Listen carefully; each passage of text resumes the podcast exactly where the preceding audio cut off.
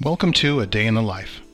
This is a production from the Center for Public Leadership and Governance at the University of North Carolina at Chapel Hill's School of Government. Each episode of A Day in the Life is a short podcast on the trials and tribulations that newly elected local officials face each day during their first year in public office. We'll cover everything from first meeting advice from incumbent officials to quick tips for sidestepping embarrassing media moments. This podcast will help you successfully navigate the potholes of public office. Elected officials often get questions from constituents who need help. Effective leaders try to be well informed about public services, and nowhere is this more challenging than in programs related to mental health, developmental disabilities, and substance abuse. The language itself is daunting. Understanding the lingo can help you help others. In this episode, school government faculty member Mark Botts talks with Kevin Leonard, Executive Director of the North Carolina Association of County Commissioners, about the alphabet soup of programs known as mental health, developmental disabilities, and substance abuse services. They also talk about agency structures and functions, funding sources, and target populations served by these programs.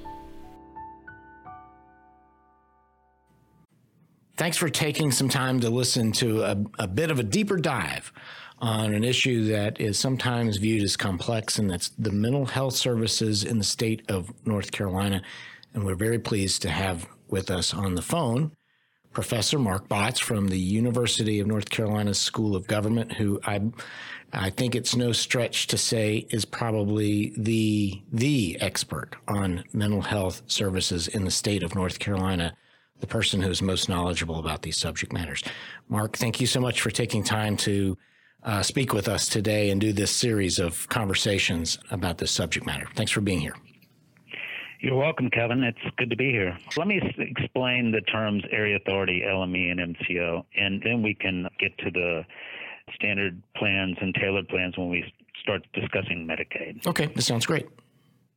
So there's been some confusion in the last few years about how to refer to this North Carolina's local governmental entity, which can also generically be called a public mental health authority. They've been called area authorities for quite some time. And then with the passage of the 2001 Mental Health Reform Act, which changed their functions, made them get out of the service provider role and develop a contracted network of private providers we began to call them local management entities, and I can explain that more when we get, get a little into a little more detail about the history of the community-based mental health system. But we came to call them LMEs, local management entities, as a result of the 2001 legislation. And then in 2011, the General Assembly, and by the way, the local management entities refers to a change in the functions of these entities. And then in 2011, the General Assembly enacted further legislation which further changed the functions of these entities, and we began to, to call them MCOs or managed care organizations. So, for any county commissioner, I would like to just kind of give a, like a bottom line thing about these these three terms: area authority, LME, and MCO. Mm-hmm. They all refer to the same agency, the same entity. I think that's and really you, important to point out because people like myself are like, well, what, what's that agency? What they're talking about? So, can you repeat that? Yeah. So, the term area authority or area MHDDSA authority and the term local management entity or LME and the term managed care organization or MCO all refer to the same agency, which is a, lo- a public entity, a local governmental entity that's responsible for community based MHDD and SA services. So it's just simply not the case that those are different things. No, those terms have different meanings in certain contexts, and we can tease that out. But the, the but the important thing to understand is these are public entities, not private entities, and basically what the General Assembly has done and, and what people in the field have done is they've layered one term on top of another as the characteristics of the agency have evolved over time. There's still area authorities. and all, and you could say that the term area authority in statute refers to how they're established, how they're organized and structured. And you could say the term LME or local management entity refers to its functions. And you can also say the term MCO, managed care organization, refers to an, a further evolution or development in the functions of the agency. By the way, I will say that I say they're public entities, not private entities. Mm-hmm. What does that mean? Yeah. I think it, it's probably helpful for county commissioners and other county government employees to understand that an area authority is subject to many of the same local government laws that cities and counties are subject to. They're subject to the Open Meetings Law, the Public Records Law, the Local Government Budget and Fiscal Control Act, and various conflicts of interest laws.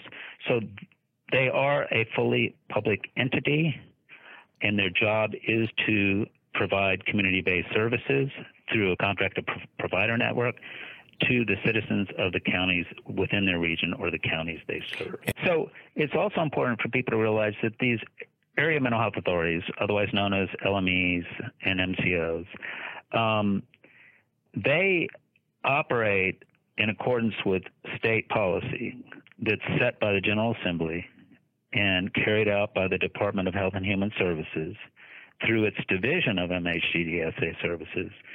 And the state makes policy and the state legislature appropriates funding for these community based services. The executive branch for the Department of Health and Human Services allocates that money, also makes some state policy, and is responsible for monitoring and overseeing the community based uh, mental health agencies known as area mental health authorities or LMEMCOs. So they operate, they can't raise revenue, they can't levy taxes, they are dependent on the revenue provided by state and federal government and that's appropriated through state government, and they operate under the direction, constraints, and oversight of state law and state policy. The basic structure you know, the organization and structure of area authorities was established in 1977 uh, when the General Assembly enacted legislation that required all counties to establish singly or jointly what were called, quote, area mental health authorities, end quote. Now, when I came to work here at the School of Government in the early 90s, there were 42 area authorities. Now there are seven.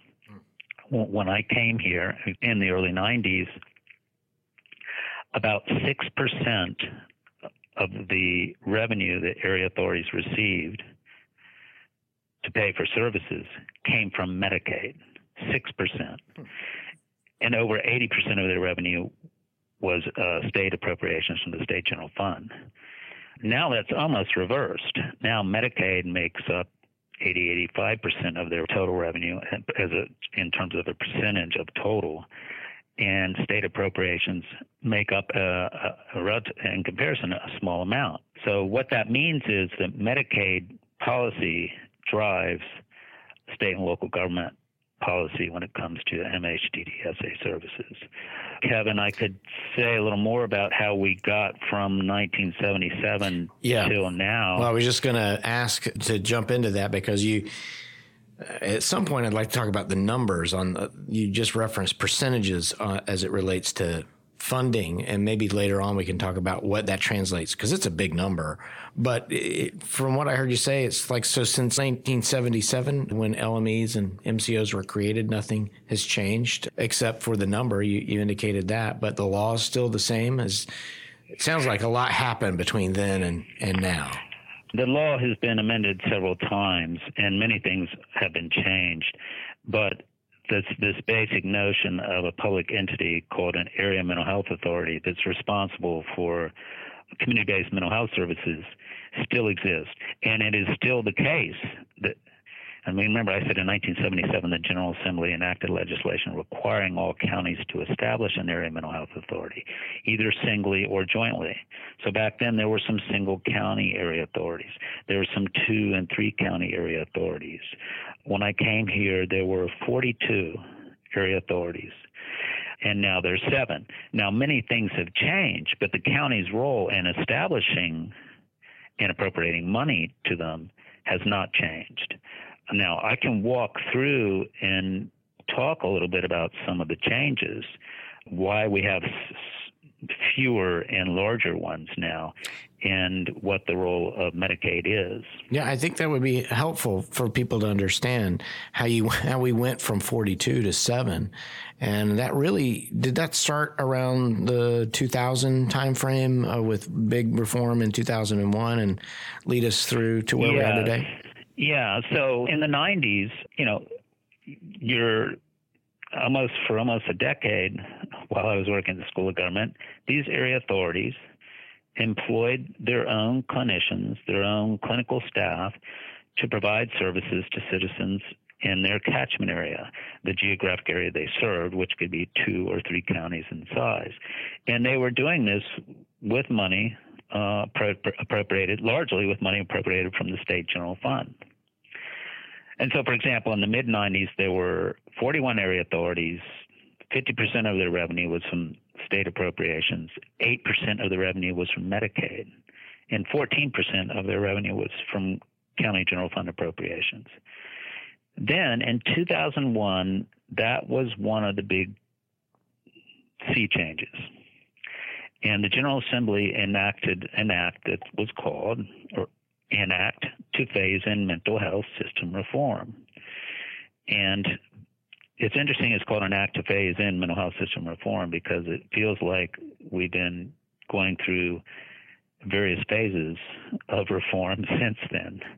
Uh, and but the big that law did a number of things and uh, but some of the big things it did was to it said area authorities, you have to get out of the business of providing clinical services. You can no longer employ clinical staff that meet face to face with people with uh, mental illnesses, intellectual developmental disabilities, and, and uh, substance use disorders.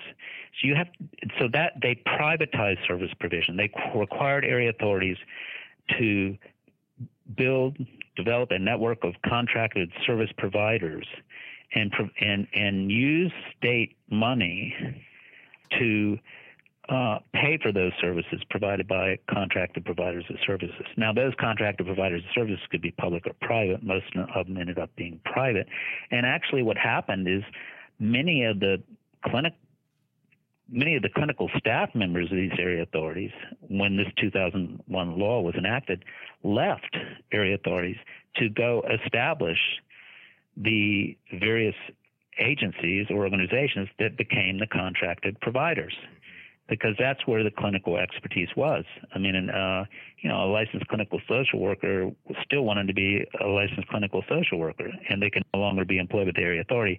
So they went out and created an agency that could continue to provide services to citizens, but only with public funds managed and authorized by the uh, area uh, by authority. And, and then the, they were then contracting with the provider. And in this case, as you just described, the provider just the year before had worked at the clinic at the area authority in their clinic, and now they the the uh, the statute of 2001 was basically, as you said, privatizing or the provider system, and then we're area authority LME MCO is managing the exchange of the contracts and the funds. Is that right? Right. And, and it might sound like, well, what is the, uh, uh and this is when the term LME or local management entity came into being because now they were a manager of services, the authority that is, instead of, instead of a provider of services. Well, you, you might ask, well, what does it mean to manage services? You're just paying for it. Can't be that much. Well, they would have to, they would qualify the providers in their network. The, the, the law required them to create a system for people to access services. It required them to authorize and pay for services and to monitor the quality and effectiveness of services, as well as be responsible for financial management of public funds. So they became came to be called local management entities. Now, there were a few other changes in the law. This is when, around the time that the consumer and family advisory committees were created to give a voice to consumers. also known as CFAC, right? Correct. Yeah. Correct. Mm-hmm. That came about started in 2001, and because they were managers of public dollars and services, people said, well, you don't need a manager for each county. You don't need 100 managers or 42 or 41. And probably around 2001, it was 39 area authorities by that time. And so for to keep administrative costs down, instead of having you know an LME for one or two or three or four counties, it made more sense to have an LME for more counties than that. So, was there uh, a tipping point, like uh, uh, on the uh, on the time frame, where it's really began to be a rush to consolidate these LMEs, and was there legislation that sort of the expedited that process? Yes, it was. It was pursuant to state legislation. I think uh, I think there were two or three phases. Um, I think at one point it said there had to be a minimum of two or three hundred thousand people in the area authority's catchment area, and catchment area is the geographic ser- area served by the area authority. And then it was gradually raised, and, and, and I think the last iteration was there had to be at least the catchment area of the LME had to be at least uh, 500,000 in size. So it was so that, or they would lose their funding. And so, so what LME, local management entities did, what these area authorities did, was that they merged and they started to consolidate. Uh, and in fact, the 2001 legislation, when and, and again, when that was enacted, there were 39 area authorities. It set a target for 20 uh, by a date certain. I can't remember exactly when that date was. Again, this is one of the reasons that area authorities became came to be called local management entities. It was to denote their change in functions. Um, but then there was another. The the thing to understand though is that they were only managing the state appropriations. They weren't managing the Medicaid money. So all the state appropriation, the federal block grant money was allocated to the area authorities, LMEs, to manage and, and to pay for services. Uh, but they they weren't allocated the Medicaid money. Medicaid was still on a fee for service basis. So while the, the area mental health authority had to have contracted providers that could serve Medicaid enrollees, those contracted providers didn't go to the LME to get paid. They would they would provide a service and then submit a claim to the state. The state was the fiscal agent. DS, DHHS was the fiscal agent and had its contracted vendor. And so all providers of Medicaid behavioral health services, when it came to getting approval to provide a service to a Medicaid enrolled person and to submit claims and get paid, those providers were interacting with the state around the money. So I think you just highlighted something that's important to underscore. And then we might be at the point to transition towards where we are now in terms of what, an MCO is and Medicaid transformation. I feel like that's where we are. But the point that you've just made um, is important to define of fee for service, which you did. You defined it as, you know, you go get a service and then it costs X and then they submit their service bill to the state and they get reimbursed for that fee for service model. Uh, but it's all going through the state government, as you just said. So I just wanted to highlight that and under, underline it that that is a fee for service model. And that exemplifies what we're getting ready to change in North Carolina, going from that model over to a capitated amount in this managed care thought process. Is that accurate? Yes. Yes. So, so uh, the med- for behavioral health services, uh, publicly funded behavioral health services, the area authorities were managing the state funds from the st- appropriated from the state general fund for those services, for MHDDSA services. They were managing the federal block grant money, which the state uh, appropriated and allocated to the area authorities, but not the Medicaid money. The Medicaid money for behavioral health services was done on a fee for service basis, and the money didn't run through the area authority or the LME.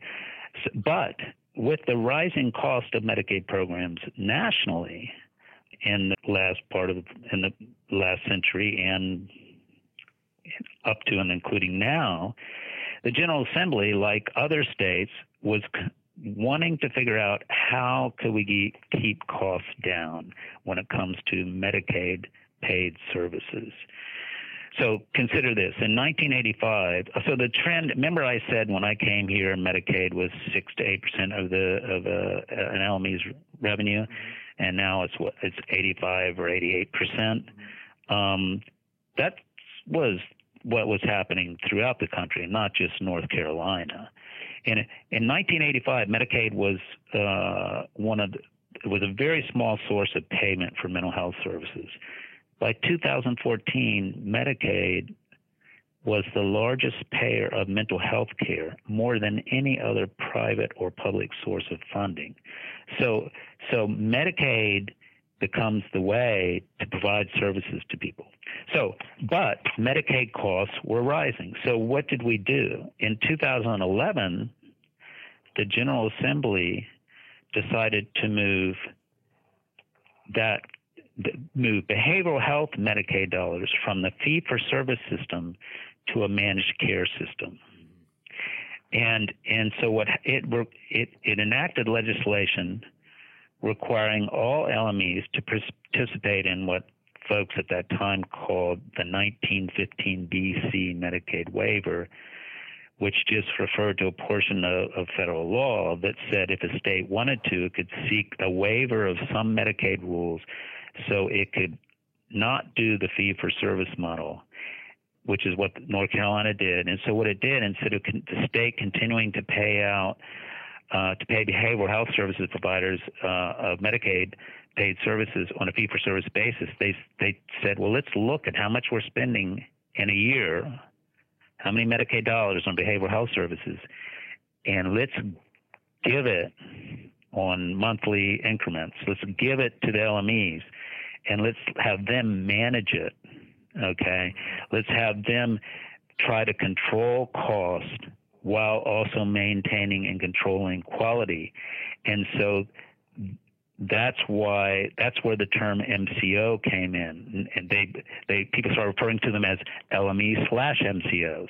If you were an LME that had a contract with the state to uh, receive all this Medicaid money, then you were called an LME slash MCO. So they are managed care organizations, and and Medicaid behavioral health dollars have been under a managed care system uh, since beginning, uh, spurred by the 2001 legislation, and I think all of them had to come online by 2013. So, breaking that down is LME is that you are now the sort of the conduit to the provider, and you're managing the quality and care of the provider service out to the beneficiary, but also you're now managing the efficiency of the funds that are coming into you, managing uh, the the and trying to save costs. You're doing both things at the same time. Those two things got melded together, and that's where we are now. Yeah. So instead of just you know, so if, in, in the in the past, if I if I was a Medicaid eligible person, I could go to any person to provide me a mental health service. They would say, "Oh yeah, well you know you need the service that I actually am qualified to provide, mm-hmm. and then I'm gonna I'm gonna file a claim to the state, and they'll pay me. Right. Well, n- no, now we're under a system where uh, I can't go to any uh, if I'm a Medicaid enrollee and I'm using Medicaid as my insurance plan.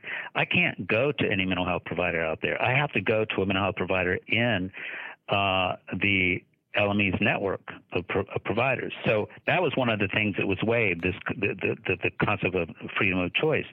And when it comes to managed care, like what that might mean, that means the LME is not only authorizing the p- payment of Medicaid money for a service that the provider wants to provide to someone, but they're also engaging in, uh, and forgive me, I'll use managed care terms like utilization management and review. The LME still has some clinical people on staff, not providing clinical services, but overseeing the care. And they're going to ask my provider, well, is Mark getting well? Is he less well? Maybe we need to change the kinds of services we're providing. Let's let's manage and review those. Mark ended up in uh, in the hospital emergency department pursuant to an involuntary commitment process. Let's jump in and make sure when he's discharged that he's discharged to appropriate outpatient care. Uh, and so, so the idea is if you manage someone's care well over time, this is the theory, then then you can avoid more expensive services like inpatient care. And so because LMEs under the managed care organization system, the managed Medicaid managed care, were also financially at risk, they had the incentive to manage care and manage dollars uh, to keep costs down. And if there were savings, they could reinvest some of those savings into services or programs that Medicaid money can is normally not used for. And in fact, if you have a, an LME director you know, going, we're in the budget cycle now, right? If we have the LME director of, say, Sandhills going to Lee County and other counties, you know, doing the, the annual budget request, one of the things that she might talk about is how are we using reinvestment dollars, money saved through using principles of managed care to provide additional services uh, uh, for indigent care. So, in theory, it builds in a level of accountability. Uh, and hopefully better quality care that is preventative in nature and also ties in the public health piece of it that there is some accountability at the local level with these funds. So that's what I'm I'm hearing. I think this is a great jumping off point to sort of put a button on the end of this conversation because I think that brings us up to the the point in time where in in the history uh, timeline where now it's transitioned over to managed care, an LME MCO managed care system, and what the General Assembly has taken us is taking us towards now, which is standard plans and tra- tailored plans and then the work of this committee. So why don't we pause here? We'll come back and we'll start talking uh, a little bit about transformation. Sounds good.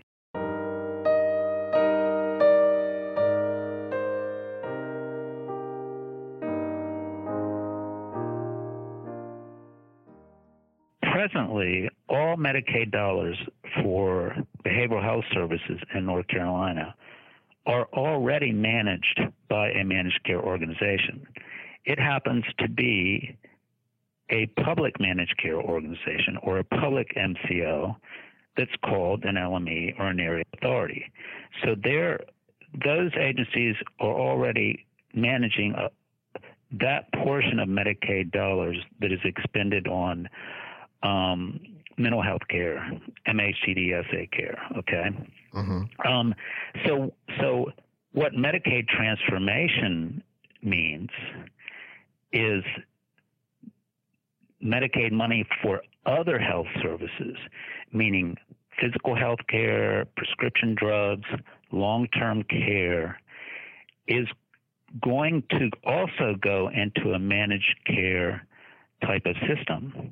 But instead of those services and the money, Medicaid money used to pay for those services being managed by area mental health authorities or LMEs, they're going to be managed by uh, pr- private uh, insurance companies or private, or people sometimes say commercial uh, managed care organizations. And, and and and what they will be doing is managing what's called the standard plan. Mm-hmm. What, so yeah, define it, what standard plan is. So so that's you know so standard plan versus tailored plan. Standard plan means means is standard just means okay this is how we want to do it uh, uh, it's called standard because we have an exception for some people that we're going to call tailored plans and so the standard plan will move medicaid enrollees who are and people who receive health services through the Medicaid funding because they're Medicaid eligible. It'll move most Medicaid enrollees from a fee for service basis of accessing services to a managed care basis for accessing services.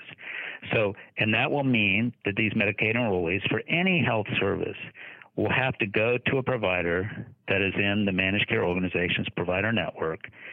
Their, their, their healthcare services will be paid for under this managed plan. And the private managed care organization or MCO that's managing these Medicaid dollars uh, under this standard plan will have to approve or authorize the service that the uh, consumer of services is seeking and that the provider wants to provide based on the provider's evaluation of the consumer's need for services.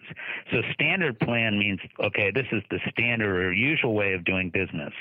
All healthcare services, prescription drugs, long-term care, and, beha- and behavioral healthcare services for many people will be managed by a few uh, private managed care organizations under something that's designed by the state and called a standard plan.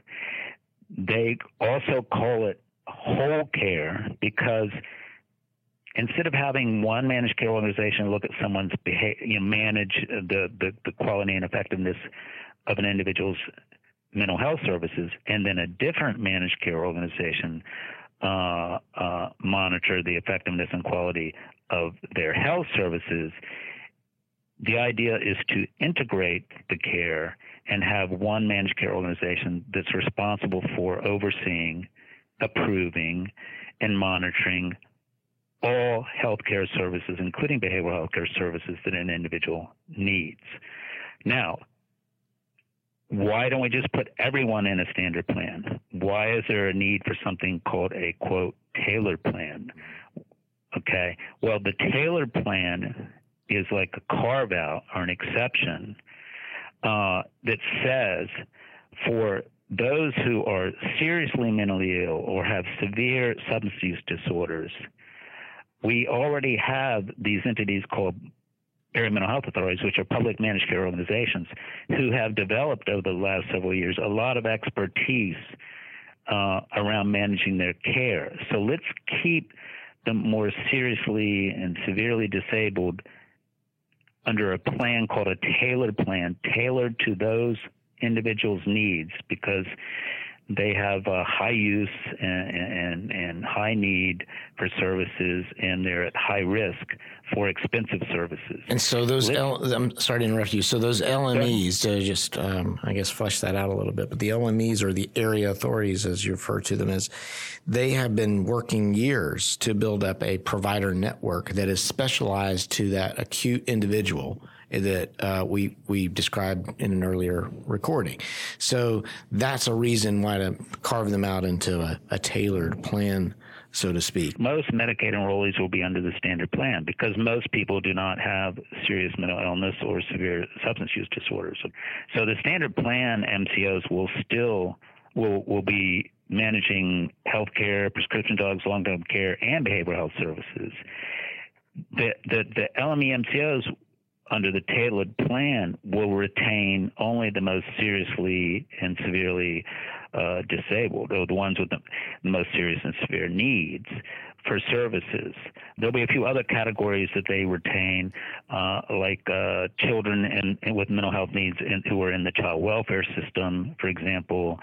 Uh, there'll be a few other categories besides just serious or severe. Um, but but it is clear that they will. Some folks that are currently being served by LME MCOs will move to the standard plans, and their care will be managed under a managed care organization that's a private entity. Now, this kind of brings into the you know issue the question: Well, why are regions for these plans important? Uh, um, I mean, so remember we were talking about the consolidation and the, how these LME have grown in size. Uh, well, that's because the money that they receive is on a per capita basis. It's based on well, how many how many Medicaid enrollees are there in County X, in County Y, in County Z? And of course, the more counties you cover, the more money you receive. Now, it's still the same per capita. Uh, but when it comes to performing managed care organization functions, administrative functions, uh, you can keep administrative costs down if you're managing a larger population uh, in a larger geographic area.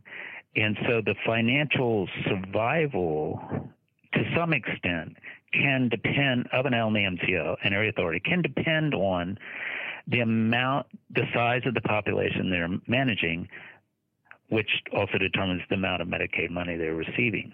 And, and the size of their population they're managing depends on the size of their geographic area. Now, I, w- I do want to say that the tailored plans, LMCOs, for that mild, for the serious, for those populations who have more significant behavioral health and intellectual and developmental disability needs, they the other change is they will not only keep managing uh, the cost and quality of care for those people, but they will also have to manage the physical health care needs for those people.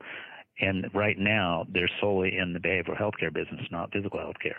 But they're likely going to contract with or partner with the standard plans in order to do that. Um, and I will tell you also that that that in the beginning, only the LME will operate these tailored plans for the more significant those folks with the more significant needs.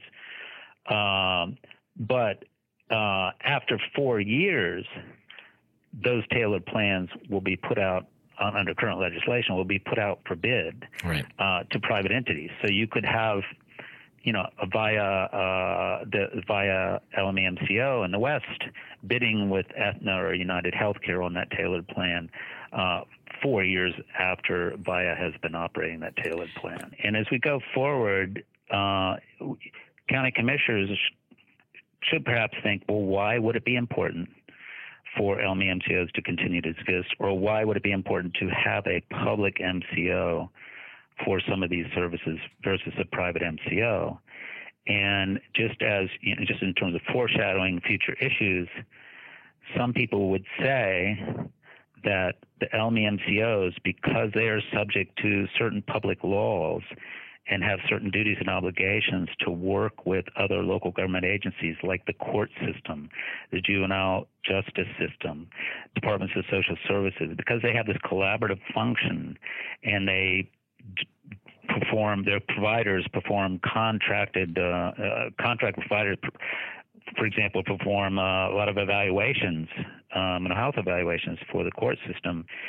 The the the the question is, will if the LMCOs cease to operate tailored plans four years or more from now, and and only private entities do that, what will happen to these intergovernmental collaborative relationships uh, between that currently exist between LMCOs and other governmental agencies, including courts. Um, will those things continue to be performed? And I will tell you that it's under Medicaid managed care, it has become difficult for LME to continue to provide those services uh, and to perform those collaborative functions uh, because there's so little funding for that. Um, so that's just something to think about, another item for discussion in the future.